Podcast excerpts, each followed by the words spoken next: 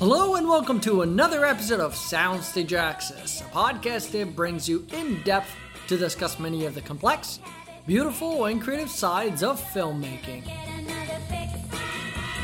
I'm your host, Brando Benetton, and my guest this week is Zoe Bell, a New Zealand actress, stunt double, and stunt coordinator whose credits include The Hateful Eight, Thor Ragnarok, and last year's Once Upon a Time in Hollywood.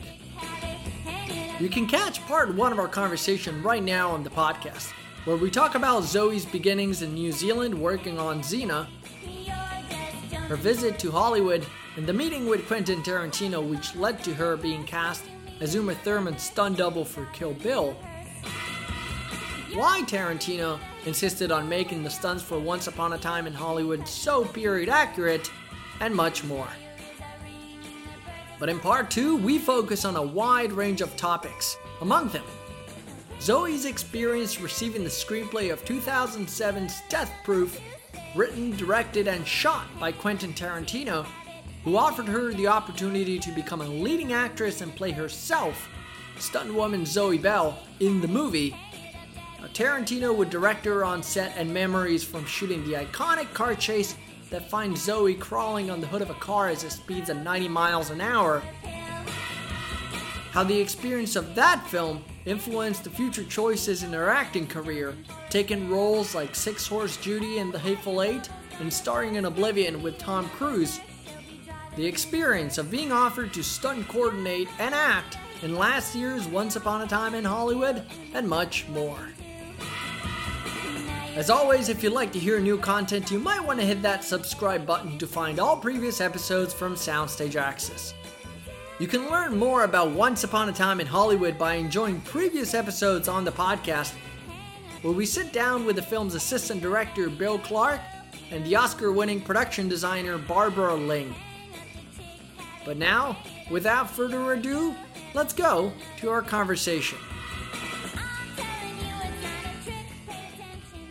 So we left things off last time talking about your experience breaking your back. We were talking about the process of how important it is to learn from mistakes earlier in your career as opposed to later. So we talked about Kill Bill, we talked about Xena, and I was gonna shoot straight into Death Proof because that was, from my understanding, that was your first true experience as a lead actress, let alone in a Tarantino film. And you're literally playing yourself stunt woman Zoe Bell, down to the character name, the language, the anecdotes. So I don't know. That kind of blows my mind because in hindsight, as unconventional as this big role must have been, I'm sure it made sense at the time. What made it the right role for me at the time was that Quentin had written a script with me in it. And I have to admit, when he first brought the script over and he kind of directed me to the page where Zoe comes in. The scene where she was originally introduced in the script isn't in the movie, and it's basically where the girls come to the airport to to meet me. And the description is literally cute as a bug's ear. Maybe it says New Zealand stunt woman Zoe Bell, Zoe or whatever, but it definitely says cute as bug's ear. Zoe bounds off the plane or something, and I was like, you're using my, my my name and my likeness? Like, what's happening here? I was like, whoever you cast as this woman, first of all, she better be cool and she better be hot and she better look like me so I can double her. You know, like those are my three stipulations. And he sort of broke the news to me that, that I would be playing it. And like, I didn't have aspirations of being an actor. I mean, I definitely, my whole life, I've kind of been a performer and I used to love watching bloopers and I used to dream of having that be my job, which is ironic because now I kick ass instead of making people laugh, but whatever. But it never occurred to me that becoming an actor was kind of a furthering of that. To be honest, by the time Quentin I was going to say asked me to be in this movie. He didn't really. He just sort of presented it and was like, "So this is happening." You know, I think the thought of acting scared me more then than it probably did back when I was really young. To some degree, I kind of knew what it took because I'd been around it a lot. I'd also become this quite jock tomboy stunt man of a woman. It was the opposite of being emotional. It was the opposite of being vul- openly vulnerable. It was the opposite of being emotionally honest in front of the camera. I was just there to like look like a badass. I'll tell you, the thought of that much dialogue, that much camera time on my face, and it being on a Tarantino movie, the concept of it scared me more than any of the more extreme stunts I've done in my career. Because I didn't have a process for that. Like someone says, we need you to come off this building. It's 22 stories. You're going to be wrapped in the thing, and you're going to pull a ripcord and blah blah. blah. Initially, I'm like, holy shit. Okay, that's right. Okay, but then I've got a process, right? I've got the tools to go, if I can do this, then that leads me to that. And if I know I can do that, then that means that this I'm safe under there. And if that, mean, like I can, I've got a process for that that's kind of natural to me at this point. When it comes to, right, let's figure out how you emotionally get from here to there, I'm like, what? Emotionally what? No, no, I don't do emotions. it's not. I don't know what that means. And camera on my face is really confronting when you've spent your career I know I know where the camera is at all times because my job is to avoid it. The first like little while of having camera on face was like staring at someone in the eyes directly that you don't know that well and just having to hold it. Like it's fucking it's awkward and it makes you feel really self-conscious and you, my face would twitch and I'd be like I don't know what part of my face is twitching I don't know how to stop it. I'm suddenly so aware of everything that I'm doing. So to say that it was seemed like the right role to take at the time is, is to sort of imagine that I had more not more say uh, that I had more idea of what was going on for me at the time. At the time, I knew how much of an honor it was. When he sat me down talked about the character, basically how he relaxed me or talked me into it in his words was we went out for beers and he described the ship's mast sequence to me. And that was kind of when I went, I fucking right, I'm in. You know, like that sounds amazing. We, we, we, can make this happen. And then, and and I very much said to him, I was like, look, I've no, I I do not want to be the girl who fucks up a Tarantino movie because you've put me in a spot that I'm not qualified to be in. And I was, you know, like, who should I go to? Should I go to acting coaches? And what do I do? And how do I like? You have to give me a process because I don't have one for this. And he bas- basically what he was saying is, you lean on my process. What he said literally was, don't go to acting coaches. I know what you have and I know what I want and I know how to get it from you. What I need from you is for you to learn the script inside out. I want you to know every line of dialogue backwards and forwards, a hundred different ways, and everybody's. And I was like, will do. My sole identity in, in the work world was being a stunt woman. And switching to being an actor for me was like drastic. For a lot of people, it's, you know, comedians and singers and dancers, there's often, they're already, there's some emo- emotional attachment to the thing that's already going on in there. My only emotional attachment to my work is sort of in the physical. I'm not always kicking ass. Sometimes I'm getting my ass kicked. Sometimes I'm flying. Sometimes I'm flipping. But, you know, there's something about it that's like, for a long time, I didn't attach that much emotion to it what you were talking about last time where we left things off in regards to Kill Bill being the first experience where Quentin was like, you become part of the character and the motivation shouldn't just be, you know, hitting your marks. Yeah. And thinking about the wires and the riggers and all of that. For those two and a half seconds, you are the character. Right. And even then, when that made sense to me, there was a safety in me going, oh, I'm inhabiting this character that exists already on Death Proof because it's me it was interesting. I spoke to a lot of different actors, friends of mine, and just was like, how do you act? What does that mean? Because I know what it feels like when you're watching someone who's faking it, and it's really awkward and uncomfortable, and it's not a fun experience for the viewer. You know, sure, it's not a fun experience for the actor either. If you when you're fake, I know it's not. When you're faking it, it's horrible. And one of my friends, actually, quite a few of them were like, to be honest, when you're acting yourself is one of the harder things to do. Now that comes from experienced actors, so I, I didn't have any point of reference, but I think since then, there is something about when you're acting as a character that is unlike yourself, you find where you can bleed yourself into it, but the shape of the vessel already exists, and then you find where you can explore it and push out into it. When you're playing yourself, for me, it was a bit like, A, it's myself, but none of the words are mine. I haven't come up with any of them. I'm doing stuff that I've have never done. I know stuff about things that I know nothing about in real life. You know, so it was this kind of it was tricky. I mean, the girls supporting me, like Ro and Mary and Tracy, particularly those three, because that's who I spent most of my time with. They were so supportive and so. I think they thought it was quite adorable that me being the little ass kicker was suddenly, you know, trying to do dialogue and stuff. But they would come to my room whenever I called them. I was like, "Can you guys come and run lines with me?" Because I don't. And Quentin he did. He knew how. To, I mean, this is one example of. There's a shot in the movie where we pop the. You know, what country am I in? The hood, the bonnet of this car that we're about to take out, and I think the line is like "fucking legendary, mate" or something, which he had taken from experience on Kill Bill, where something had happened. I'd gone, oh, "Fucking legendary, mate." So when we were doing it, I was so self conscious. I was like, "Yeah, fucking legendary." I just, and I knew I was feeling self conscious, which made me feel even more self conscious. It's just this weird but he walked up to me and he was like, Look, here's the thing. You know, when we were in China we were shooting Kill Bill and we'd been working 18 hours in the House of Blue Leaves and we had second meal and it was pizza. And I was like, Oh, fuck. I to-. And I totally remember that moment because I was like, Pizza? Two o'clock in the morning or whatever it was. And he was like, Do you remember what you said? And I was like, No, that was like 14 years ago, whatever. He was like, You said, fucking legendary, mate. And I was like, oh, so in the movie now, when I'm popping that thing, I'm imagining pizza. Like that's how good a director he is. Is like, and because I didn't have the tools of an educated actor, so he gave me tools. When we were doing the sitting around the table thing, he gave me crackers to eat, and he was like, "Imagine you're really hungover. You know when you first got off a plane and you've drunk all the way through, and it felt really good until the last two hours, and now you get off the plane and it's ten o'clock in the morning. You've got a whole day to do." I was like, "Yes." He's like, "Just imagine that and nibble on these crackers." I was like, "All right." So he knew how to and when to distract me, when to give me the what if or as ifs. I didn't have any of that. So Zoe, you thought about what you want to do first? It just so happens I know exactly what I want to do. Oh, really? And what would that be? To me, there's no point in being in America unless you can drive a Detroit muscle car. And I want to drive a Dodge Challenger. Fuck me swinging balls out. Um, well, I guess we can talk to Transpo. But does it have to be a Dodge Challenger? Not just that. It has to be a 1970 Dodge Challenger with a 440 engine. How in the fuck do you expect to do that? No worries, mate. I've got it all worked out. When I knew I was coming here, I went online and found out that the local paper here in Tennessee is the Lebanon News Sentinel. So back home, I'm sorry, where's home? Australia, right? Mm.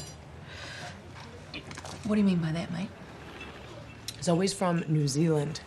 And you never, I repeat, never call a Kiwi an Aussie. That is, unless you want your ass kicked. So I was going through the movie and I was like, well, if there's one sequence we definitely got to talk about is the car chase and the section specifically when you're strapped on the hood. I'm saying strapped without really knowing if there's any kind of safety. Well, we'll get to that. But about that specific stunt, this is what you had to say. Quote, most times you can't shoot a stunt through the one angle that sells and makes it incredible because the audience would see the stunt double's face and realize it's not the actress. For that chase in Death Proof, what used to be the one reason that forces you to lose a shot was now the reason that made it priceless. People could see it was me. Close quote. Again, we talked about You pick good quotes, by the way. I'm just gonna I'm just gonna Oh, I- have you like send me a list of my best quotes, and then I'm just gonna use I'm just gonna reuse them over and over. But again, like w- what to me is the genius is like understanding that there's going to be no stunt doubles for any of the scenes you're going to be in. Buddy Joe Hooker, by the way, described you as quote the Steve McQueen of female actresses, close quote, which is a great way of describing it. That's like my dad's favorite quote ever because Steve McQueen is like his fave. So I was just wondering what kind of precautions you could really take in a scene like that. And with limited space, what I think is interesting on a visual level of that stunt is the fact that you have very limited space to move around and you got to try and make that last a whole sequence. the progression of it was I mean, we initially started off in a car park on a parked car, figuring out where we could put me that gave me as the stunt performer prior to me being the actor where I can have the most freedom and be safe. So I, I, I I'm loath to talk too much about how we safetied because the movie magic of it is deeply important to a myself, but also out of respect for Quentin and, and and the way that he likes to make movies. Just for the record, there was a safety. I had a safety line, and it basically I switched where I wanted it on my body so that I gave me the most freedom to make it look like I wasn't attached to the car. And then we worked with the rigging. Basically, I had sort of my lock off point. That was as far as I could come off either side or the front. And I would push those limits. So there was some back and forth with, I was like, give me another couple inches. They're like, fuck no, because you're going to use it. I'm like, yeah, give me those inches. I know where they are now. So it was a give and take from the beginning through to the end. By the end, we all knew each other better and we trust each other in the equipment and the movement. And we, you know, it becomes a little bit more like a that unspoken communication where limits can be pushed more safely by the end than they ever could have been in the beginning. And so we were all quite respectful of that. Jeff Dashnell, the stunt coordinator, basically started me in the car park and was like, Show me how far you think you want to go. And so I did. And my mistake was I showed him a little bit too much at the beginning. He was like, Cool, so I'm going to take a foot off of that. And I was like, What? No. You know, I mean, it was kind of a sweet process, really. In terms of the storyline of it, that was all Quentin with like start on the top. I don't want to say anything in case people haven't seen the movie. Um, although, if you haven't seen the movie, sort your shit out Guys, come on, catch on. It's been a while. keep up, keep up. The small amount of space wasn't limiting for me emotionally because it was small, so technically it felt safe, but the fact that it was small is what made it feel dangerous. Like the edge of my safety was so close at all times that now as the actor, that wasn't limiting at all. It was the opposite. I was like, oh shit, I felt my foot go. I know where that, that tire is right there and that thing's spinning. I know where the front is. I know where the, you know, like it became my own little, um, It's an arena you can play in. Yeah, you know? if you know completely. the limitations, it gives you more creativity on on how to use them. Tracie Thoms is the actress who's playing Kim. Tracy Dashnell, who was the stunt coordinator, Jeff Dashnell's wife, was doubling Tracy. So she's the one driving. So it was a lot of me and her. Like she'll tell you, it was more terrifying for her at all times than ever was for me. And I hate to say this out of respect for her, but that's how it sh- that's how it needs to be. She should be the one that understands at all times how dangerous this is, and I, as the actor, need to be able to give that fear over to her so that I can pretend scare rather than actually be scared. You know, like it's really interesting how real life and movie life. Like I was going through in the middle of that sequence. My long-term boyfriend at the time broke up with me via email, and yeah. so there's this, there's one scene in there where, where I'm like bawling, and I'm like, oh, I remember that day. and Quentin even said to me, he was like, I don't know what's going on with you today, but we're actually going to reshoot a couple of things because whatever's coming up from you right now is oh, really working. And I was like, cool. Put my shades on in between every take, you know. It's like, in hindsight, and it would never have happened this way. That happened at the end because basically Quentin's a smart filmmaker and he's like, if I'm going to kill her, I want to have got all the dialogue first. So we'll do all of that shit at the end. In hindsight, had the power to ask for it and had the knowledge to ask for it, I would have said, can we do that sequence first? Because it was the perfect blending for me. It was super physical, which is what I'm completely comfortable doing, and highly emotional. I discovered the Zoe character in, in that sequence more profoundly and, and quickly in the first week of shooting that than I'd like. I, that's not even a regret, but I would love to revisit that character now. Do you know what I mean? Having got to the point of comfort with acting and stuff, I would love to revisit that. We'll start the petition right away and, Yeah. and let you know as soon as we get to 100,000 signatures. I mean, it kind of makes sense. I remember, I think it was for the stunt in Raiders of the Lost Ark, and there's Terry Leonard Mm. who's who's going under the truck. And it's like, to me, the relationship of the performer and the driver, it says more who you trust Zoe to be behind the wheel because that person may have even more responsibility than anyone else, especially in a scene where you're playing scared. I was interested in like trying to figure out number one, I, how many days you guys had to shoot that, but number two, what is the language? What is the safety language in regards to her understanding when you literally need the car to be stopped and when you're just playing the character? Yeah, and I would love to speak to that because it's one of my favorites. It's actually one of my favorite things about being a stunt performer is the teamwork and the collaboration that's necessary for something like that. So, for example, me doing my part of that just by myself without Tracy, without Jeff, without Jamie in the back, who was kind of tallying my safety line without Buddy Joe, without the camera crew that are in the camera car and the guy on the crane. Like, without all of those people, I am literally just a woman on the bonnet of a car that's stationary, rolling around on top of a car. There's nothing dangerous or scary or particularly talented about what I'm doing if it's just me. The only reason I get to push the limits like I do and make the kind of shots that scare me when I watch them now is because I implicitly hand over my trust to Tracy, who's driving the car, Jeff Dashnell, obviously, who's coordinating the whole thing, the guy who's driving the camera car, Buddy Joe, who's driving, well, or Kurt, because Kurt's pretty fucking mean behind a wheel as well, but the guy who's in charge of the camera crane, because if that, I mean, those speeds, if that thing doesn't move and it needs to, I'm not stopping it. And if I stop it, I'm I'm not stopping it. I'm probably getting destroyed by it. So there's that sequence is the perfect example of how the team is necessary to make the lead singer look like a rock star. And in that particular situation, I happen to be the rock star, which is I was normally the bassist or the drummer or something. That's like where I'm normally sitting. But so to be the lead singer of that, it was really cool to, to f- experience what that felt like from the top looking into it. So in terms of my me and Tracy Dashnell's communication. I can't explain it. There, there was definitely I would thump on the, I would thump on the bonnet. She would thump on the window, or the you know that's in the movie because it's what we would do. But I can't hear her yelling at me when I'm outside the car and we're going 80 miles an hour. She can't hear what I'm saying, especially when I'm acting and I'm doing all of that kind of stuff. But usually in those sorts of situations, I think if I'm fighting opposite someone or in some way we're speaking action language and the cameras are rolling, it's kind of like in a fire burn when you need to be put out, you lay down and you play dead. You stop acting, right? So there's something in that when someone drops character, that's when you your senses kind of pick up and you're like, oh, I need to be watching for something. So I think when Tracy felt me go into stunt girl, like, fuck this, I need to sort this out. That's when she knows that I'm. And I'd be really interested. I would love to sit in an interview with her and have her answer some of these questions too. But it just became an unspoken thing with over over the I think it was a couple of weeks we shot that sequence. There would be times that she would give me a little heads up that she was going a certain way before she went a certain way because then I because the thing with that sequence is if we're not in communication it's not I mean a there's safety but there's also like I need to know we're going that way so I can sell it.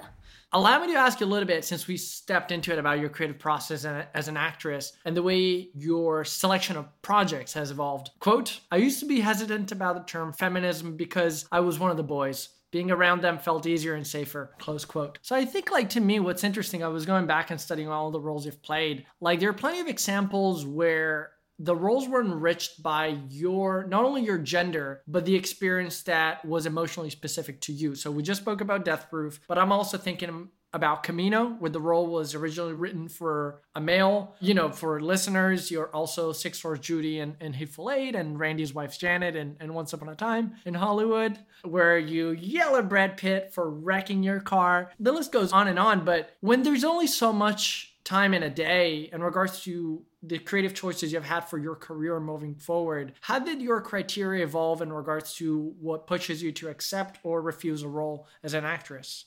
Oh, holy shit, that's a heavy one. Um, truth be told, absolute truth, took me a long time to recognize that I held the right to say no to stuff. I, for a long time, felt like I'm not even really an actor. I'm just a stunt girl who's kind of doing it. So if someone wants me in their movie and it's going to get their movie made, then who am I to say no? I felt like that about press. I felt like that about taking on jobs. I don't even need to name them. You could just probably go through my IMDb and go, oh, that's probably one she's talking about, and that's definitely one she's talking about. But it took me a long time to get to the point where I was like, oh, I'm allowed to be picky about these things. And actually, the pickiness only came once I'd already reached that point where I was like, oh, I was feeling exploited by myself because I was agreeing to do stuff that I didn't really I didn't really feel a lot for. Something like Camino, obviously I've worked closely with Josh Waller before and Dan Noah. Like I knew all of those guys. I loved the premise of it being a male war photographer that was on this mission and that it was a woman. And even when we were talking through it, I was like, don't even change the script that much. Let's just see what happens when the lens is female. And let's see what happens when the lens is a tomboy female. I'm likely to have been a war photographer. Like, I would fit that role. Let's see what happens with that. And Camino is one of those movies, too, where I'm like, I would love to have seen what happened with that movie if we had, because that we were strapped. Our resources were very limited. We were shooting around uh, it was Hateful Eight. I shot half of the movie in Hawaii, and we got I got called back early for Hateful Eight, so we had to shut down production and then come back. So it was all you know, all those stories you hear about those movies that you're like. I mean, I literally had to look at the producer at one point and be like, I have to be on a plane like this weekend for the unforeseeable future, like for the length of a Tarantino movie. Like we don't, you know. So we had to push the last half of that movie for six months or something. But so yeah, I, the process of choosing I think where the quote was probably meant to be leading me is a little bit like with something like Raze. Raze is a movie I'm deeply proud of because I was also quite creatively involved with the story and the characters and the action and all of that kind of stuff. And I just loved the way it turned out. That was the perfect example, and I think that's probably where that quote came from, was audiences were polarized. People were like, oh my God, it's just like a feminist flag. And other people were like, oh my God, it's the most sexist trope ever. And I was like, I hadn't considered any of that. My biggest thing with that was I don't want a bunch of women fighting to the death because honor. In my experience, that's not really a, a typical female trait. And I'm meant to be one of the like toughest, whatever, women, blah, blah. I'm not going to kill another woman just for honor. Like, you best give me a reason that's undeniable. Like, it better be to save my brother's life, my mum, or my dad's life. One of my, you know, like, it best be that, or I'm not. I can't imagine watching someone die in my hands for any reason other than the most extreme has to, you know? So we brought that in, and then I was like, well, let's make the fights speak to where each of these women have come from. It's like if someone's been a maternal their whole life, how do they deal with that? How if someone's been a soldier, how will they, you know? So it became about the realism of female action. Was just some shit I hadn't really seen in movies. I hadn't really, and I hadn't done it. And I was like, if I haven't done it, let's fucking create it because I've done all kinds of female action. Like I've done, I've run the gamut, and if I'm feeling like there's not that much female, and this was a long time ago now, but female action out there that makes me want to cry when I watch this woman having to take another woman's life, like that's what it would be for me. I would be crying if I had to take another woman's life. Like, you kidding me? I would probably be throwing up. Like, instead of push up bras and lycra waking up with perfect makeup on and I'm going to take out 16 guys, like, cool, done that, been there, seen it. What I haven't seen is, you know, sorry, I'm totally rambling. I feel I, this is No, what no, I, happens. I'm I'm sorry. like- I'm, I'm. That's exactly what this is. It's it's a conversation, and to me, it's exposing. I think the interesting correlation between the thematic content and how your creative roles on these movies, where you are an actress and a stunt coordinator. In this case, you're an actress and sometimes even a producer of some kind. You're fully invested, so it's only fair that you demand to challenge the material. Because who better than you understands, you know, what action is like for a female performer? Right. Well, and you know what's funny is I think what also happened was I get cast in a Tarantino movie. I remember my first meeting with agents. A friend of mine was like the assistant to an agent. He was like, oh, "I should meet with these people. I won't name them, but whatever." We walk into the office. We walk literally like down this spiral staircase to this like library with this big oak table in the middle. It's like all the walls. I'm like, "Are we shooting in here? Like this feels a little set up. And then there's seven guys all wearing some variation of like light pink or light blue shirts with ties a little bit too tight like straight agent just full agent garb and then two women. And they're all like kind of blowing a bit of smoke because i'm i'm literally one of the leads in the next tarantino movie that we haven't even shot yet right? And i'm i have no idea what that means. I have no concept of what that means. And the questions are coming at me like what do you want to do? And where do you see yourself? And how do you? And i was just like I haven't even shot this. Like, I might be fucking terrible. I might hate it. And to be honest, I hadn't been in LA that long. I hadn't figured out the game. I had, you know, I was just like, I don't understand any of this stuff. So then come out of Death Proof, and there's this weird window where they couldn't quite box me. They're like, you're, she's a stunt woman, but she's an actress in a Tarantino movie. But she's not a real actress because she was playing herself. So she's, you know, so it was this weird. And I didn't have the confidence or the wherewithal to be like, here's what I'm up to. This is what I'm good at. This is what I want to do. This is how. Now I do. Then I didn't at, at all. So it was an interesting place to get to when roles are coming to you.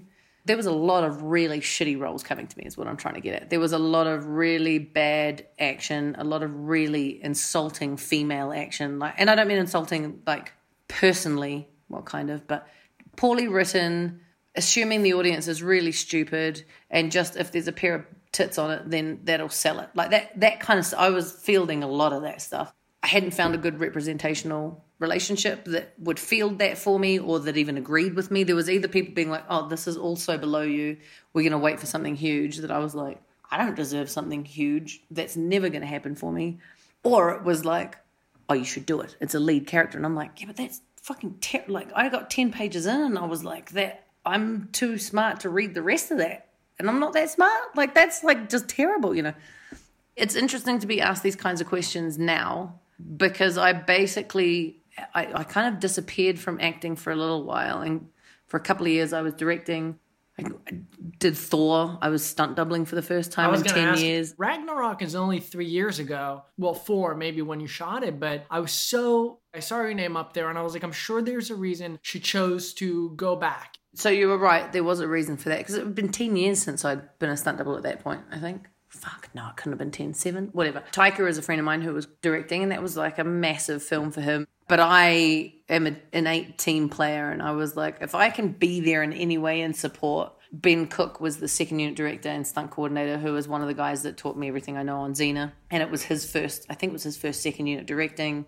one of the other reasons I took the job was I was like Cate Blanchett. Yes, I will just. It's like acting class just to witness. Turns out she's also annoyingly wonderful and grounded, and she always smells good, and she always looks accidentally cool, and all of those other things as well. But you know, there was a whole bunch of reasons, and it was it was an interesting choice because it was sort of the reverse kind of fearful that was like, shit, this used to be my comfort zone, and I am not in the kind of shape that I used to be people have all these expectations of me now. Like, what if I can't live up to them? What if I can't fulfill them? It was literally, I think, the first time in my career I lost weight intentionally because I recognized my body wasn't responding the way I needed it to. Like I'm, if I'm in wires and I'm whipping myself around and my leg weighs five pounds more than my ligaments are used to, I lost weight so as to not get injured. I'm more agile when I'm lighter and more flexible and more fit. My body was literally like, I'm sorry, the last time you did this, you were what? 30? Cool. So now you're what? Yeah, bitch, lose some weight. Where are we? You have no idea. Hela, the goddess of death, has invaded Asgard. Oh, I've missed this. And you and I had a fight recently. Did I win? No, I won easily. Doesn't sound right. Oh, well, it's true. This is the joy. I currently don't have an agent. I don't have a manager. I don't have a publicist. I haven't. What? I haven't for years because it got. I don't know if this is me being self deprecating or super arrogant, but it's like there's some part of me that's just too normal to figure out how to make that relationship work. Now I think I could do it. Now I'm like, I know what I'm looking for. I know where we could take it. The market's kind of opened up. I think the badass stunt woman who could be an actor, I think I got to that cusp. Like, I think we said this in the interview, like about four years too early. That then someone like Gina Carano, who's one of the biggest sweethearts on the fucking planet, I'm like, she's an anomaly. Like, you don't get to look like that, fight like that, and be as sweet and funny and cool as that. That's like, might be some jealousy going on in there. Um, but no, I think I feel like I was like right before the wave, and I, you know, I used to give myself a hard time about it, about not understanding and not having the, the courage to be like, no, you know what? I want these kinds of roles, and if you're not going to represent me this way, then I'm going to find someone who can. I didn't have that. I was like, fuck, maybe I'm unrepresentable. Maybe I don't fit. And it's not until recently when like a combination of things happened. I'm probably going to jump ahead to one of your questions that you have lined up for later. Well, I was just going to say on Once Upon a Time, watching Leo in the Western set was. It's funny. It's sort of. It, I, I don't want to sound cliche, like oh, he's just so brilliant and amazing. It just was really inspiring. It was. It was actually much more practical than that. It was like I watched him go from being Leo to being this guy acting as this other guy, but conflicted about who the guy that he was in the fir- like in a split second, and they would talk, say cut, and it was Leo again. And his commitment was so full and plentiful. Every time he went in, it was like 160%. And then when he came out, he came out and he had all the normal questions and how did you feel about it? That, but it was just that full commitment to the character looked so not even that it was fun. It looked like the only way to act in a way that was completely fulfilling.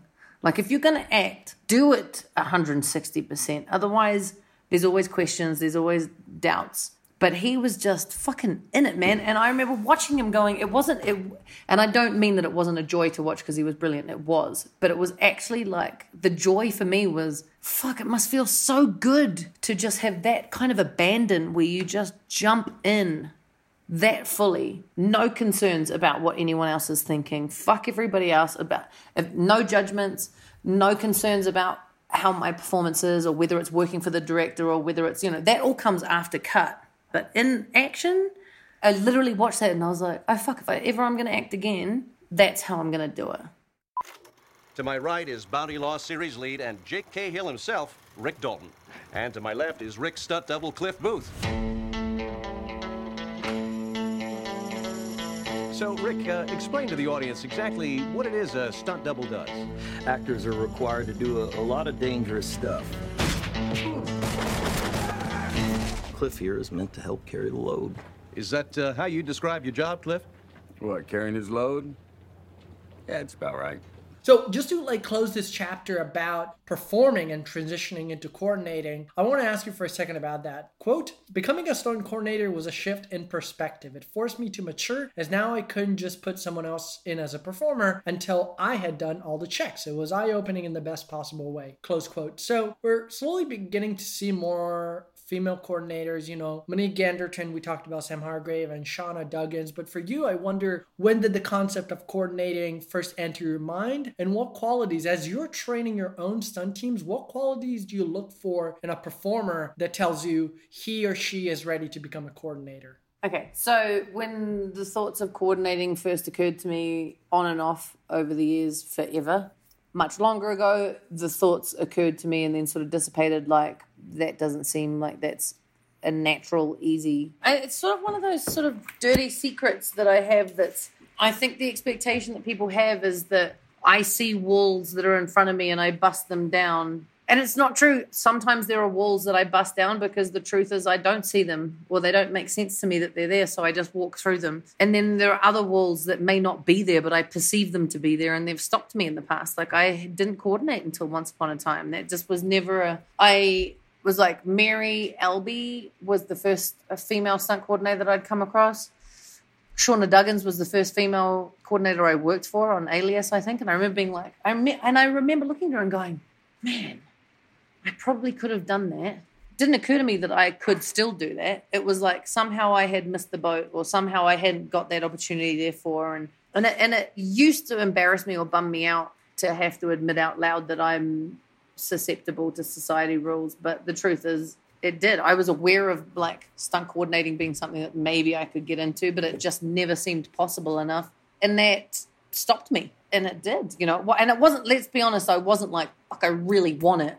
And then someone said, you can't. And that stopped me. It was just this sort of like inbuilt, quiet, nebulous voice that was like, well, it's probably not going to happen. And if it does, well, you got to wait for an opportunity. And the, and that was one of the things stepping into once upon a time that was quite jarring was as it appears to me most of the time coordinators have been groomed to some degree. They have been assistant coordinators you know co-coordinators. I had had zero experience of that.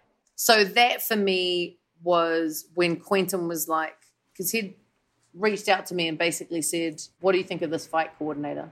Do you know this person and what do you think of them? And i was like I do know them. I really dig them. They're talented, but I haven't spoken to them for ages. Let me do some research and I'll get back to you. And he wrote back and he was like, just out of curiosity, if I was considering you as a stunt coordinator, would you be interested? And I was like, fuck yes.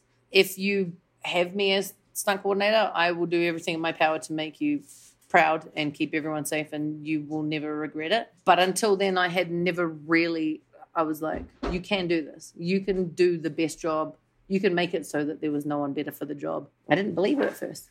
Again, let's transition into talking about Once Upon a Time. Like to me, what's interesting about Once Upon a Time is because you're trying to make things. I read that you're trying to make stunts like period appropriate. So what that might translate to in like having a lot less wires and having a lot more pads. Let's go back to talking about Melody Ranch and the Bounty Law section from the beginning, which Bill was telling us was literally in the first portion of the shoot because Leo's finding his character and it's his past. About that section, you have this to say, quote.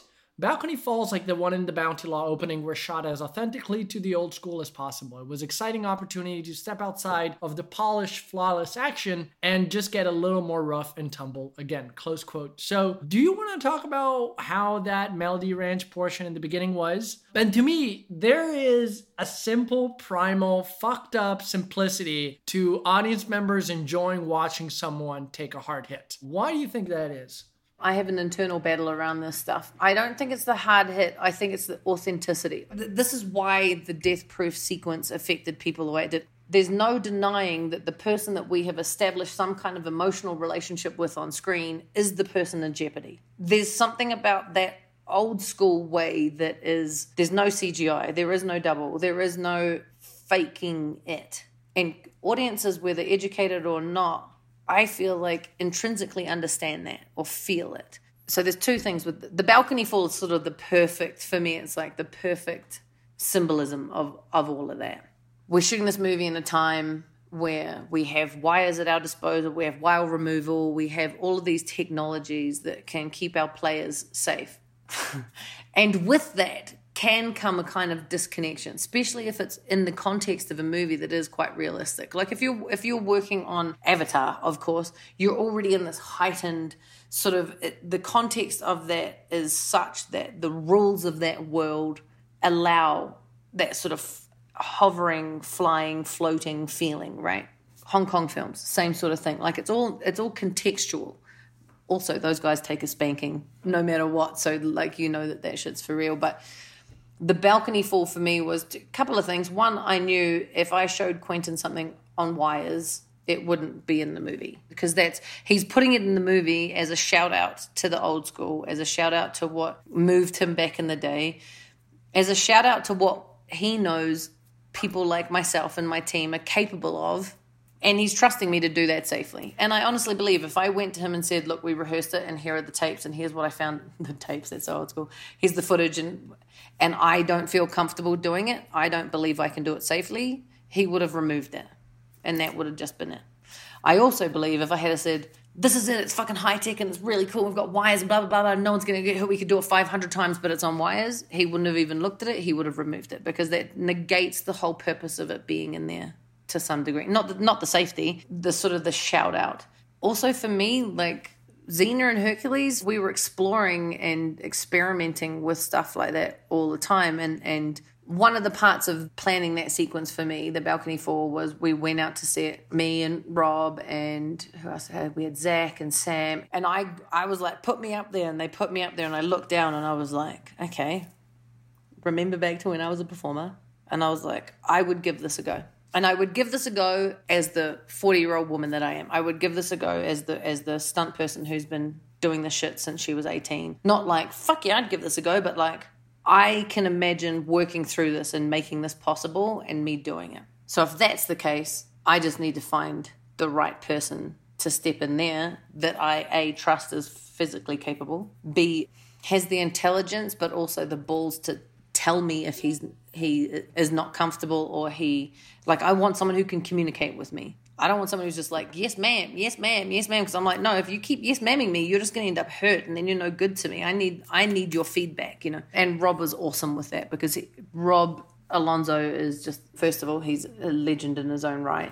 He's also one of the most sort of emotionally generous men I know, which is so relieving to find stunt coordinators that have that quality. But he was definitely like, we should use wires. Like, we've got the technology, it's our responsibility. We should. And I was like, I know, but I really want, how about we do both? I want to explore this, we'll do this. And he was like, fuck yeah, let's do it. So once we were all on board, then it became exciting for me. It was exciting for Rob. It was exciting for Corey, who was the guy who ended up doing the fall. It became that like shout out to the old school. Like we all felt that sense of giving homage and it trickles because beyond you, sorry to cut you off, but it's like that to me is even Quentin stepping on the, you know, on the set, whether it's Universal or Melody, and being like, this is where they shot Gunsmoke. Beyond what the audience can perceive, there is emotional authenticity from every single department head working on the movie. Yes. He demands yeah. that. And that's that's this is one of those points of contention when you're talking about Quentin for a lot of people is is this this sort of power trip and it's like no he demands the thing that makes him love movies that's what he demands. And so if that makes sense to you, you want to give that because that's what makes me like I literally when I stood on top of that roof looking down the balcony, the fact that I was imagining myself doing it, that took me back and I was like, fuck, I used to be that per I can be that that like it I don't know, there's something beautiful about authentic in camera, practical, real shit happening that audiences whether they like it or not get it and I, I don't I know. agree with you. I so appreciate that. I so love it. About that, let me ask you about a deleted bar fight scene that I may or may not have heard about. Quote, there was one sequence that ended up not making the film, but it was very much a haymaker type fight and a bar brawl, flying over tables and crashing over the bar. We still wanted the connections to look solid and we still wanted to look painful, but we were playing into the heightening sort of slapstick of that time in that particular sequence. Close quote. And speaking of slapstick, oh my god, talk about Western and, and fights and chairs and glass and all that stuff. Right. And the shit that, that used to be that used to be the height of reality. And then you get 20 years on and you look back and you're like, ah, it's so slapstick, but it wasn't slapstick at the, you know, like all of that stuff. Did you guys get to shoot it? No. Ah, I know. And if ever, and if ever Quentin changes his mind about everything that means anything to him, I think I still have footage of us rehearsing it, and I'm like, oh.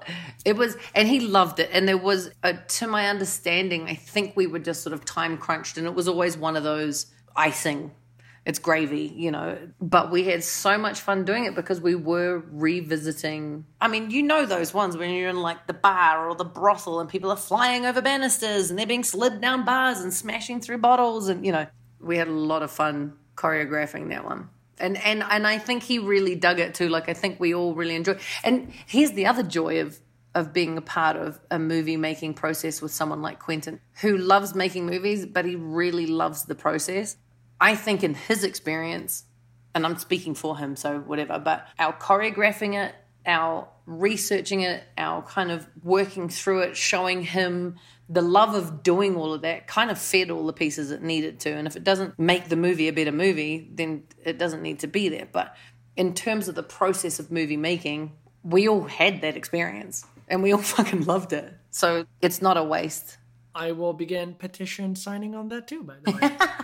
Let me begin wrapping things up by asking you my last question of Once Upon a Time, which is the fight inside Rick Dalton's house. If you're going in with a fight with Cliff Booth, you got to rehearse, rehearse, show the tapes, and agree. And yet, it sounds like Quentin is ready to challenge the material and reshuffle all the cards on the day. If something doesn't feel right, he may be the first one to be like, we got to figure something else out. And from my understanding, correct me if I'm wrong, but that was the case with the fight, where you just had to come up with something new. So, how much did the fight sequence evolve uh, in Rick Dalton's house from from conception to shooting. And again, we talked about the bar fight and using glass and windows and banisters and balconies. These to me are great elements. You're taking an environment around you, the telephone, the stone fireplace, the glass posters, and you, Zoe, are using these as tools for a creative choreography for Cliff to smash these poor guys. Well, see, so here's the here's the where I, I thank you for the credit, and I will take it where it's due. This is one of those moments where it's like where Robin and I did well was prep, right? So we prepped everything because I know this is the finale fight. I know up until now in the film, shit has yet to get bloody. So there's a good chance that that's going to happen in the sequence. I know that we want bulldog stuff in there, and that bulldog stuff takes, uh, sorry, pitbull stuff takes rehearsals right? Like you can't just put a pit bull in there and be like, well, we're just like play it by ear. I know that there is going to be a little bit of play it by ear with all the other stuff. So my team is someone that I know I can rely on to kind of pick up where we're going whenever we're going at the same speed that I'm giving it out. I also Rob and I trained the actors and the doubles to cater for a massive in-depth fight, including Brad knowing that it could get trimmed down or it could so we, you kind of you kind of rehearse. It's different with every creative right? It's different with every director. Some people are super specific and they want that shit to be the same every single take from the beginning to the end. They know what it is.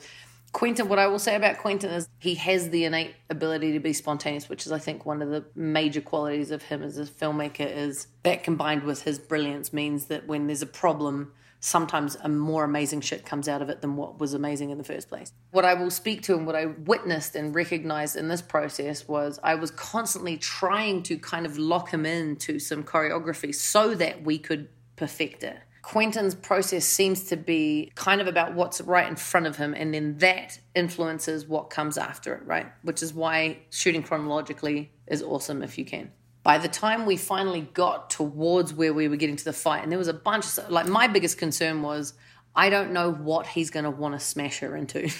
like I knew just by hearing him speak, I could visually see that it was like Cliff just like smash, bang, just like fucking her up against all kinds of uncomfortable surfaces. But it costs money to make each of those surfaces smashable to a human you know, like if it's a dummy, you can smash him against anything. So I had to kind of imagine where I thought he might go and what might tickle his fancy and what on the day he might go, Oh, you know what would be amazing? And me be like, Oh, that thing, thank God I got that safety. In my role, I don't want to say, No, you can't do that. I never want to say, No, you can't do that. I'd rather be able to go, Do you know what would be cooler? Or how about this, you know? But for Quentin, it was basically the shooting of the whole movie led him to this sequence and the sequence in particular, especially with Quentin, when you're talking about emotional action, Quentin's action is never superfluous. Like he doesn't do a fight just for the sake of seeing a chick fuck up a bunch of guys or to show his hero being tough. It always speaks to the journey of that character or the characters that are involved. And I think it just had taken him to shoot the movie and see the movie as he was shooting it to get to the point where he was like, oh, well, now that I have all of this here, that means that this fight needs to be this. And the fight that we ended up with was emotionally and story wise really similar to what was scripted. choreography wise, it was vastly different to what we had originally come up with. And you know, that's also part of it. It's like we we choreograph as much as we can plus so that he can then pick and choose and what sort of fits his storyline the best. It, it was a joy to witness two things. It was a joy to witness him suddenly go, I know exactly what needs to happen. And the minute he knew what needed to happen, he communicated it in a way that I just, we all just understood it. It made sense. And, and the other joy was the work that we had all put in meant that none of what the ideas that he had were impossible. We could do all of them. So it was just like, cool. We may have scrapped 90% of what we worked on, but the 10% fits. We can incorporate everything that you want. All of that is doable. All that you're dreaming can happen. And it was one of those things that when I, um, for me, watching that sequence in the final edit, I was just like, that is how he described it to me. Like when he finally had it in his head, like, this is how I see it, I was like, I totally get it.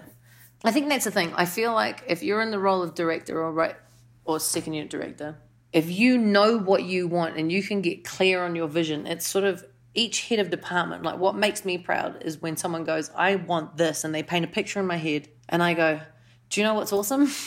my team is fully prepped for that. We can make that happen. That's that's me doing my job. You know what I mean? And and and that includes me giving ideas and inspirations and all of those kinds of things. But at the end of the day, if my department is prepped and the sort of all the sister departments that we've all been in conversation with, trying to imagine what he might come up with, if we're in a position to realize that vision on the day, that's the magic happening. That's that's it. And God bless him, because because coming up with all that shit is no small feat. Oh, I know you.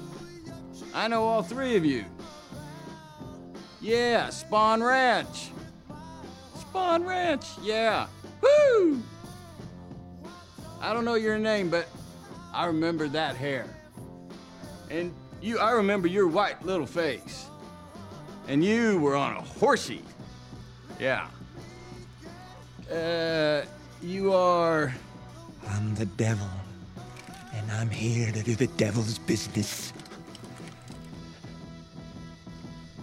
No, I was dumber than that. Something like Rex. God, shoot him, Tex! Tex! The moment where he's smashing her face into the phone, for example, like the stunt double, Kim, is a dear friend of mine. I had had this whole personal experience with someone very close to me having a brain injury, like very, very, very recently to when we were shooting that, and it was a very, it was a very sensitive, weird moment for me on set where I, and this is one of those moments, right? This is how I know I hired the right persons. We did it a couple of times, and there was one hit that didn't work quite the way I wanted it to, and if I was her, I would have wanted another go. And I walked up to her and I was like, Kim, this is amazing, and we've smashed the fuck out of you, and Quentin loves it, and we're good to move on. I know the last hit on that take if you watch it in the movie and I haven't given you this opportunity, you'll be angry at me. Do you want another opportunity? Are you okay? I trust you implicitly to tell me what's best for you right now because you're the only one who knows. And she looked at me and she was like, How many more phones are there? I was like, One. She goes, I want to do it. I was like, Are you good to do it? She was like, Yeah. And I felt completely comfortable. And I went to Quentin and I was like, We have one more phone. I didn't love the last hit of that.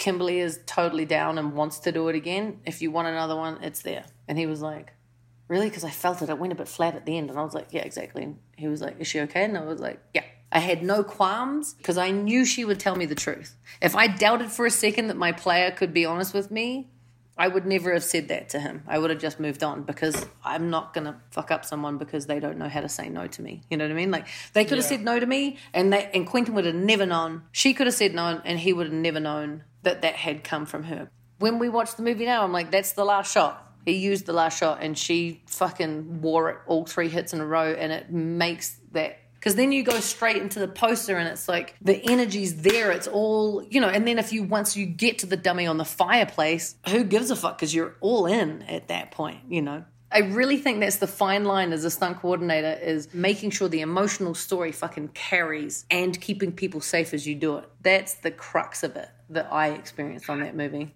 to me, what's interesting about the hierarchy on set is that not only performers are receiving pressure from coordinators, likewise, sometimes coordinators are pressured by producers saying, Of course. if you don't execute this, you know. Oh, it goes all like the way up. It goes all, the way, up. I had a moment with Quentin where I had said something like, "Oh, something about safety line," and he looked at me and he was like, "I don't know about safety," and I was like, "Ah, fuck." Insight as a double, I had never spoken to him about my safety. I just took care of it and we dealt with it because that is that literally is not his job. That literally is my job. And I had that moment where I was like, ah, switch from stunt double to stunt coordinator. I was like, you tell me what you want.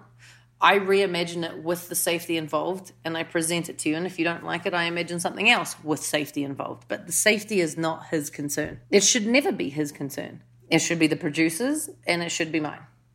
And I rely on my team the same way. Like I'm the producer of my team. It should be mine. And y'all need to be honest with me and qualified to have that conversation with me where I'm not risking your life. Before I forget, we mentioned we are going to talk about Janet. I love uh, Janet. Could you wait? So, really quickly, was Kurt going to be the only one in that sequence? And then the character of Janet came in? Yeah, so I emailed Quentin the other day. I was like, I keep getting asked about this, and I don't want. I want to make sure I'm answering the way that you would be like stoked about. But basically, the Janet is mentioned in the script. So Randy always has a wife whose name is Janet, and and Cliff should avoid her right? That that's the only mention is my wife doesn't like you, just steer clear of Janet. So when we were choreographing these fights, and I was sort of sitting down with Quentin and showing him the sort of the rehearsals and the shape of the fights that we'd got, blah blah blah. And at one point he was like, you know, I think I think Randy needs to come in and break up this fight. I was like, oh my god, that's fucking great because he came up with that idea, and then I was like, cool, because then we can, you know. So when we were filming that version of the fight, I was like, yo, Zach, who was Brad's double, I was like, obviously you be Brad, Brian, you be Mike, and Rob, I'll have you film, but I am definitely going to be Kurt. So I'm, I'm going to be Randy. and I came in doing my best Kurt Russell. I was like, wow, whoa, what fuck? You know, we did this whole thing. And it was part of that thing because I know if I just give Quentin like a generic well, here's the thing I'm not going to show him how to shoot the fight because that's definitely his department. And if I just give him a really cut and dry version of the fight, he's going to look at it and be like, um, I'm bored. Why am I watching this? If we've got character in there and we're acting and, you know. And so I just thought he'd get a kick out of me being Kurt. And I hoped so because I really did get a kick out of it.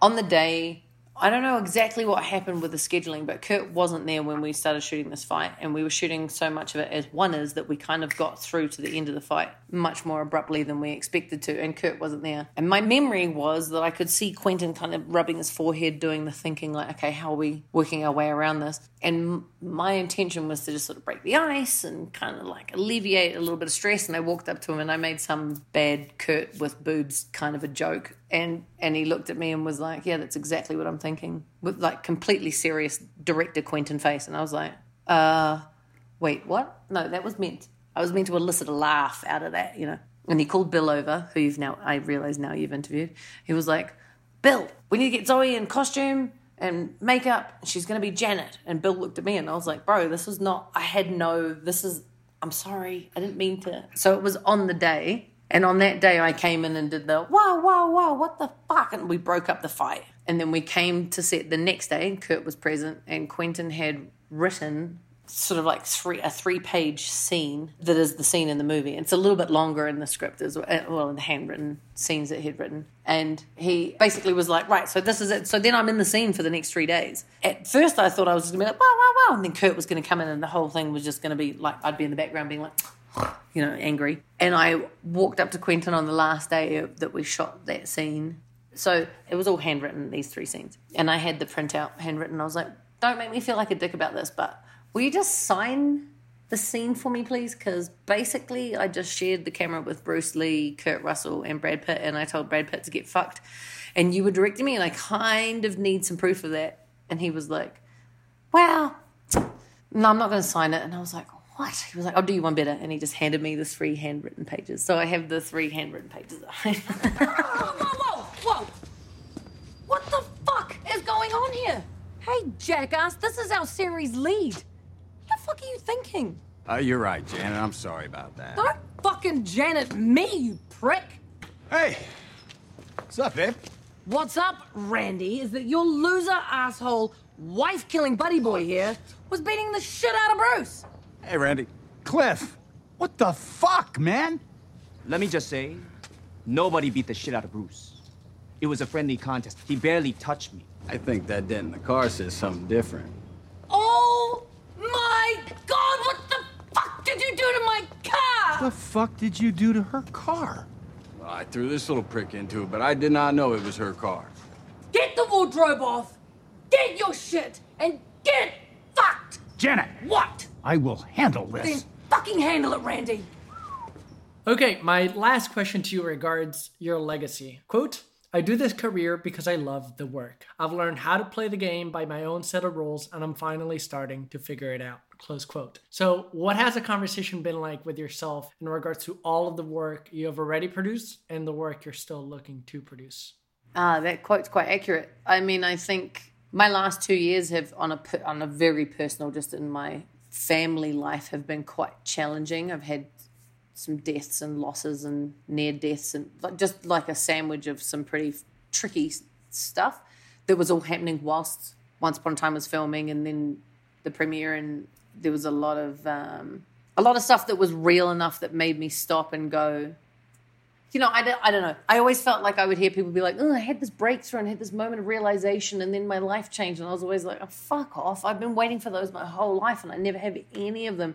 And then careful what you wish for. And then i had like 18 months of just like back to back stuff that made me stop and go the reality is there's things that I that mean the world to me and my career turns out is one of them and my career is one of them because of the relationships I've had the magic I've been a part of making the support I've been able to supply to someone who's creating magic and that's what I really want to do so moving forward it's a little bit like I know now I want to make people laugh I know now there are people out there that respect and love what I have been fortunate enough to do in a way that they want to work with me. I used to always be sort of apologetic. Now I'm like, fuck, wait, you're good at that shit and you like what I do. How about we do the shit together? Like, there's just a freedom that comes with, I don't know, a conversation with death is, is, is a good way to get some clarity on what's kind of important and what real freedom looks like. And real freedom looks like none of it fucking matters anyway because we're all going to die. Like, I don't want to be depressing, but not to No, finish no. on a real depressing note. But at the end of the day, if we're all going to die and sort of disappear, and everyone around you at some, you're either going to die and disappear on someone, or they're going to disappear and die on you. Why not then just be feeding into what feeds you and feeds others? And and not to say like I'm flawless and now I'm just going to meditate and be grateful and create brilliance, but but there is an element of like if I'm not going to appreciate what I'm worth now, I'm not worth anything. I completely devalue myself if I'm not going to sit in my value now. And and it's a tricky one to wrap your head around and and, and I have to wrap my head around it probably every other week. but like I love the work I do. I love the families that I have created and that have been created around me. I want to keep creating. It doesn't matter to me if it comes from me or through me or with me. But for me, there is a deep need for it to be grounded in authenticity, whether it's comedy or action or a podcast or an interview or like honestly one of the reasons that i was like let's do more of this is because i feel like there's an authentic conversation coming through this that is otherwise what's the fucking point? I don't want to do press where i'm just like answering the questions that you already know the answers to and i'm really like that is it feeds me zero. And if it's feeding me zero what i'm giving out isn't feeding anyone else really I think over the last 20 years, you have left behind an amazing body of work. I know this is honestly just the beginning. You have been so generous with your time. These are film schools in a bottle. This is sharing a human connection. And I am so, so Oh, grateful. you're so well spoken. I'm so like. Don't take this the wrong way. I'm really proud of you, Brando. I am. I'm really impressed and proud. And there you have it, folks. Thank you to Zoe for taking the time to call in from Colorado and for sharing her amazing story. And to Eric Boss for doing the final mix on all of these episodes. If you enjoy our program, please help us by taking a moment to subscribe to the show wherever you get your podcasts. Send your favorite episode to a friend to help fellow cinephiles and new listeners find the show. I'm Brando Benetton, and you've been listening to Soundstage Access.